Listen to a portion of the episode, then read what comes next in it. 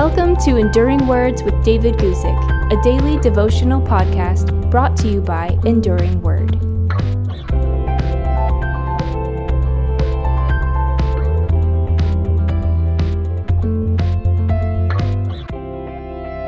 Today, I want to read to you from Acts chapter 4, verse 13, and talk to you about some men who had been with Jesus. Here we go, Acts chapter 4, verse 13, where we read Now, when they saw the boldness of Peter and John and perceived that they were uneducated and untrained men, they marveled, and they realized that they had been with Jesus. Peter and John stood before the council of religious leaders. The powerful men saw the boldness of Peter and John, yet they also noticed something else that they were uneducated and untrained men. Now, Peter and John were certainly uneducated in one sense. They, like Jesus before them, had no formal rabbinic education according to the customs and standards of that time.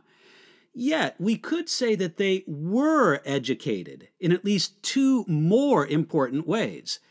Number one, they knew the scriptures, and number two, they had been with Jesus that kind of education was more important than the customs and standards of their time. The truth that knowing the Bible and a real relationship with Jesus is more important than formal education and degrees, well, that truth has been proven in the lives of God's servants again and again. It's been proven true through such servants of God as Charles Spurgeon, D.L. Moody, William Carey, D. Martyn Lloyd-Jones, and Hudson Taylor.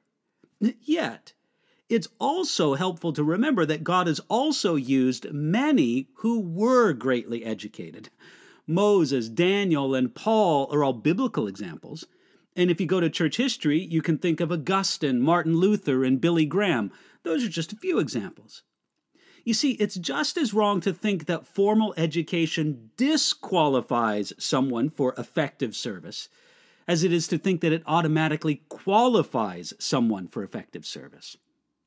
In Acts chapter 4, the boldness of Peter and John came from the fact that they had been with Jesus. Because of that, they were naturally bold. When someone is a servant of the all powerful God, he has nothing to fear from the judgment of men. It's interesting to note that the Jewish leaders did not do some things they did not make any attempt to disprove the resurrection of Jesus. Now, if it were possible to do so, this was the time to do it. Positive proof that Jesus had not actually risen from the dead would have crushed the early Christian movement. Yet these religious leaders that Paul, eh, Peter, and John, I should say, stood before, they could not disprove the fact of the resurrection. Instead, they realized that Peter and John had been with Jesus.